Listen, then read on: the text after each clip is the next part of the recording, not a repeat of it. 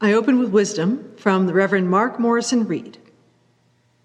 He says, The central task of the religious community is to unveil the bonds that bind each to all. There is a connectedness, a relationship discovered amid the particulars of our own lives and the lives of others. Once felt, it inspires us to act for justice. It is the church that assures us that we are not struggling for justice on our own, but as part of a larger community. The religious community is essential, for alone our vision is too narrow to see all that must be seen, and our strength too limited to do all that must be done. Together, our vision widens and our strength is renewed.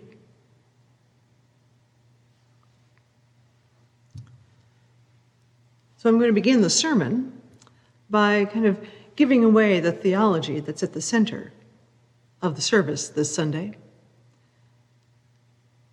Let me tell you and affirm that every one of us is enough. Every one of us. Every one of us is remarkable, powerful, and precious, just as we are. And what's also true is that when faced with the entirety of our existence and our place in the universe, that we aren't enough on our own. We can't be everything. We can't be all things. And that's okay. We are part of much more than just our little corner of the world and of space and time and all that is. The theme from Soul Matters this month is Beloved Community. And I will share that it's a, a personal theme for me. I spoke earlier this fall about how I first became aware of my part in the church where I grew up, a Unitarian Universalist, in Worcester, Massachusetts, and how I perceived that church as making space for me as a young child. My class was making houses in the midst where everybody was having coffee. And when I realized that they could see what I was creating as well as I could see them, I was sold. I bought into that beloved community when I was young and in that particular moment. But over time, I also learned more about the nature of beloved community. Um, one of the other names that it's known by is as the kingdom of God, as Jesus talks about it in the Christian scriptures. Now, in my particular Sunday school, we did some study of Bible stories, but really in the humanism of the congregation where I grew up, the language around the purpose of the church was not, not so much drawn from the Bible. Rather, I had a lived experience of this purpose, of this beloved community, by being part of daily life. So many people made the congregation happen making coffee or teaching or taking care of the building and, of course, creating worship. So many people of multiple generations were all there together. This was the lived experience of building a beloved community.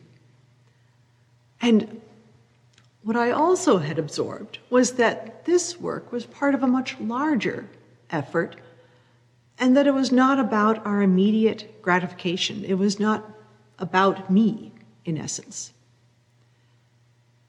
It certainly was a joy and is a joy to be seen, um, seen by the congregation as a child, and also when I go back as an adult. It is a joy to be so seen.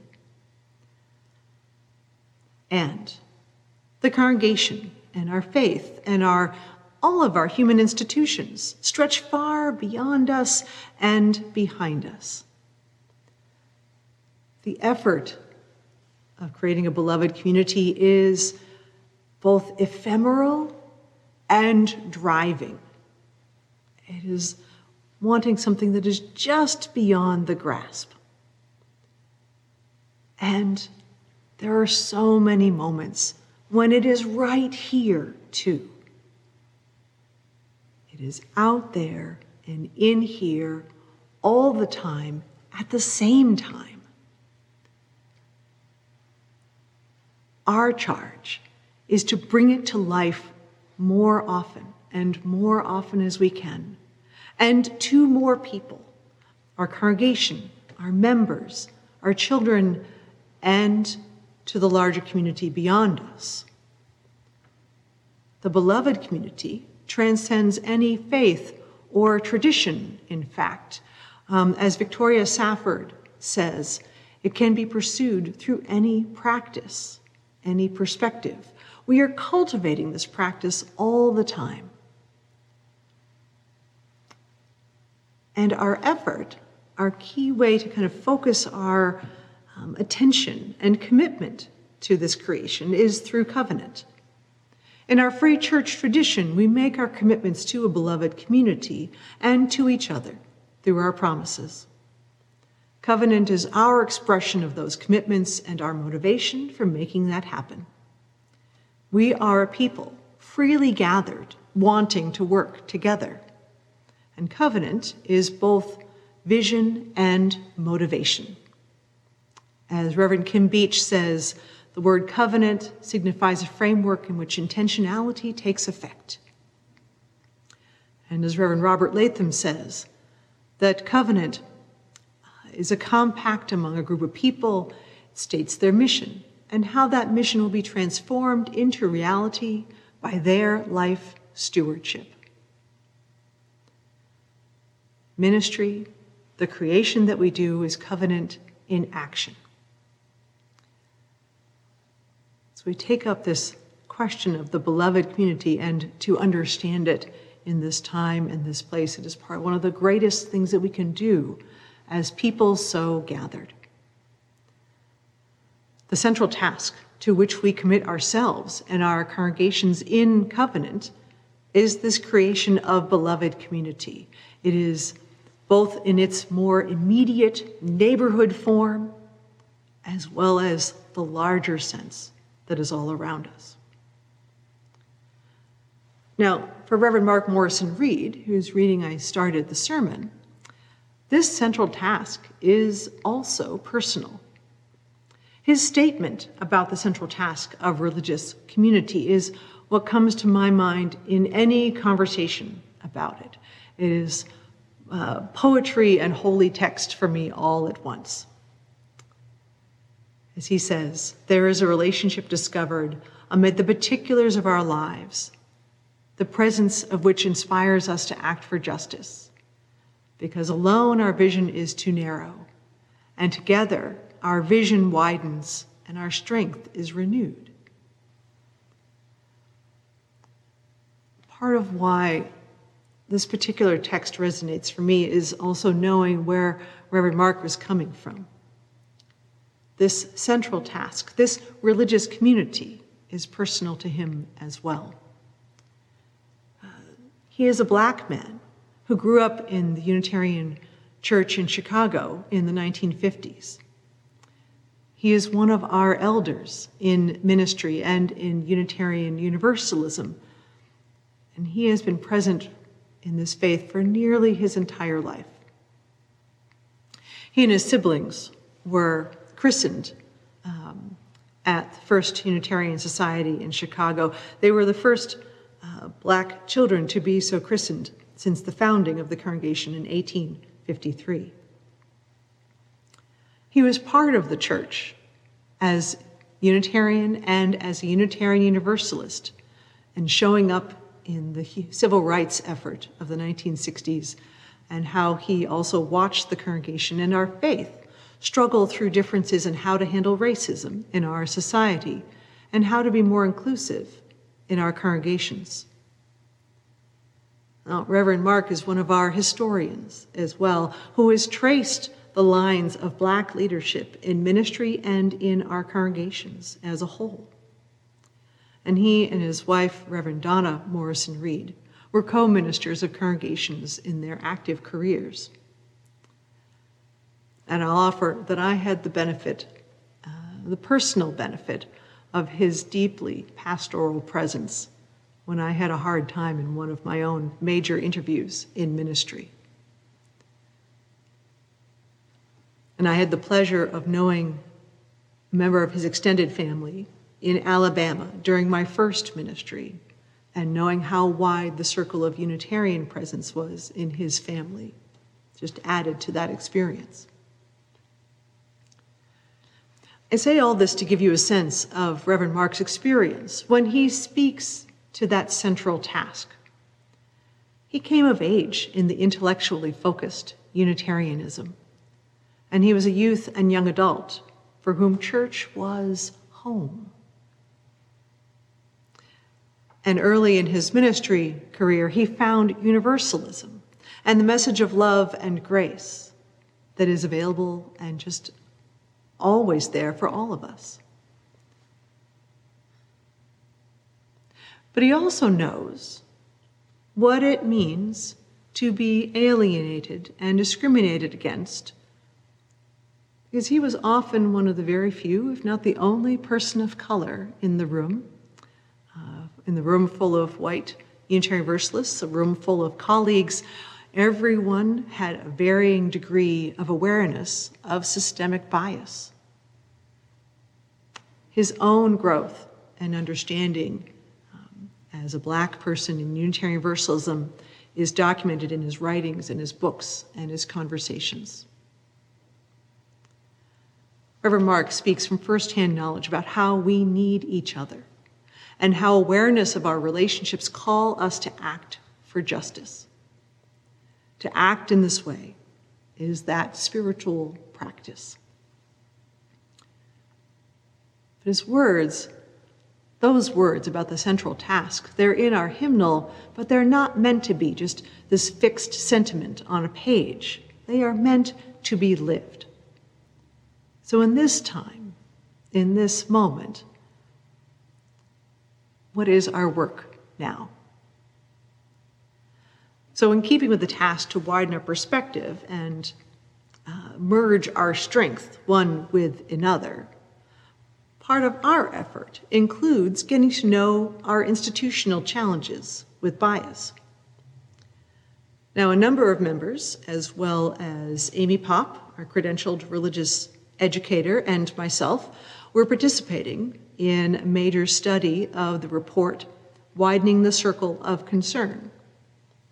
Now, this report, this Widening the Circle, was created by the Commission on Institutional Change and approved as an effort as a study by the delegates from congregations all across the country in 2017. In spring of 2017, bias showed up in hiring practices in our larger association. And it was present to such a degree that our leaders and many members recognized the need for review and what changes might be recommended. So, this commission conducted an extensive study of interviews and history, um, collecting stories of how people of color have been harmed in our association. And that report includes theology as well as describing what might we do differently. Now, last fall, uh, colleagues in our Unitarian Universalist congregations in central Illinois came up with the idea that we should engage with this program together um, to pool our resources. One, so that no one congregation would do all the work by itself, but also to set precedent and see what else we might do together, to change our practices of thinking like we so often do, that we're just an independent congregation. This was a moment to do something differently and build relationship and recognize how much we are connected. And so now we all meet on Zoom from Peoria to Bloomington Normal to Springfield to Urbana to, De- to uh, Decatur. We would not necessarily meet like this if not for the pandemic. And yet, here is a way we can allow ourselves to be pushed forward into doing something differently, into a little bit of change, and discover new possibilities in the process. What we're doing with this study action guide of widening the circle, it started with theology and governance, the foundations of what we believe and how we are organized. Now, Amy and I took on the task of putting together the first two sessions, along with help from Reverend Marcus Foliano uh, around theology in particular. And I'm going to let you know that each topic in this kind of 11 week experience, each topic is kind of like wrangling an iceberg into the serving size of a snow cone with 70 to 80 people for 90 minutes per week. And we're working with five congregations, each with its own leadership and culture and history. But now we've gotten started. And the planners are figuring out how to use the format and Zoom to have people talk with each other, share culture, ideas, and wanting models and examples of how we can do better. We're feeling called forward into that beloved community creation.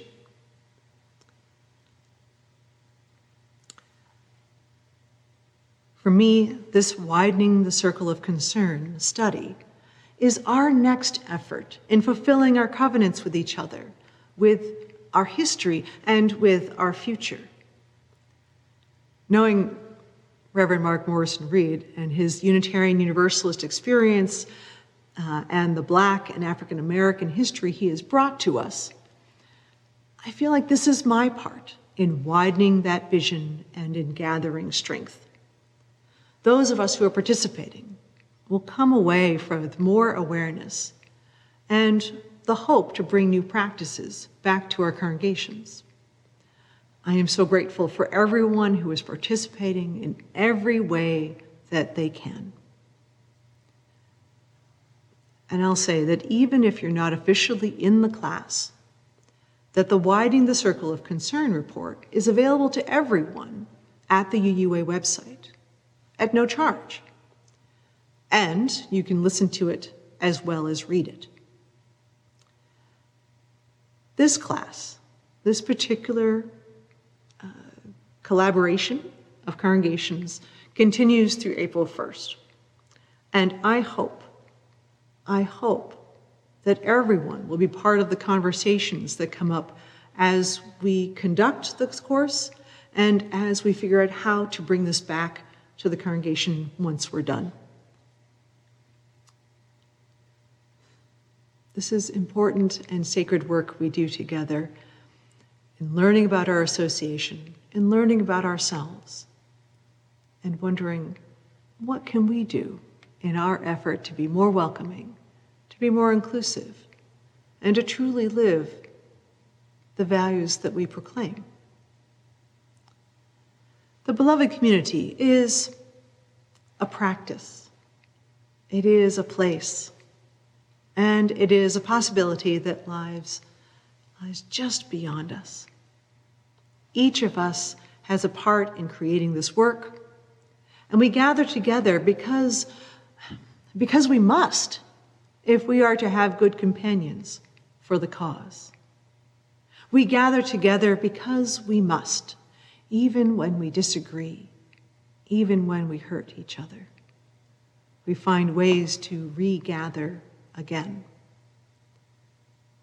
Because we need to remember that we are not alone. We make this circle of community ever wider for the world we create.